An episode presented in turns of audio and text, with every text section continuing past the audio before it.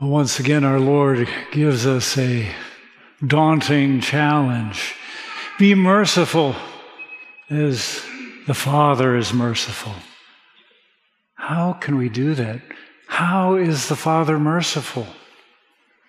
Well, he speaks of judging. Don't we like to judge one another? I'm okay. I must be good because see what she's doing or what he's doing. No, don't judge. Think of God over and over again. The Lord in the Old Testament is described as slow to anger and abounding in steadfast love and faithfulness. We're to imitate that. He says, don't condemn. God will judge eventually. There's a saying, it's not in scripture, but it's a acute exchange. It's somebody asks God, Well, you're, you're loving. Will you send somebody to hell? And he says, No. But I won't stop them from going there if that's where they want to go. We condemn ourselves. God does not want to condemn us. And he says, Forgive.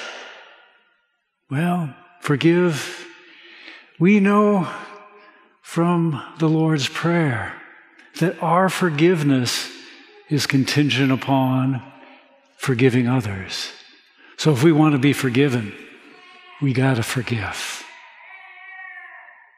And he says to give and give generously.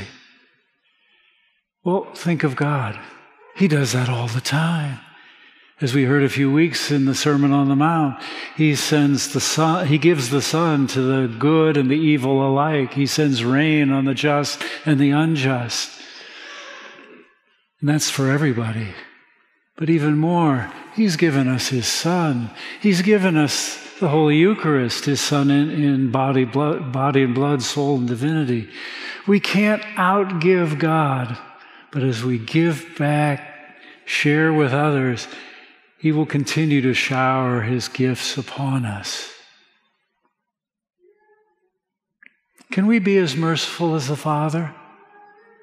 Well, by ourselves, no, it's impossible. But He gives us His grace. He gives us the Holy Spirit that dwells within us. With Jesus our, at our side, that which is impossible is possible.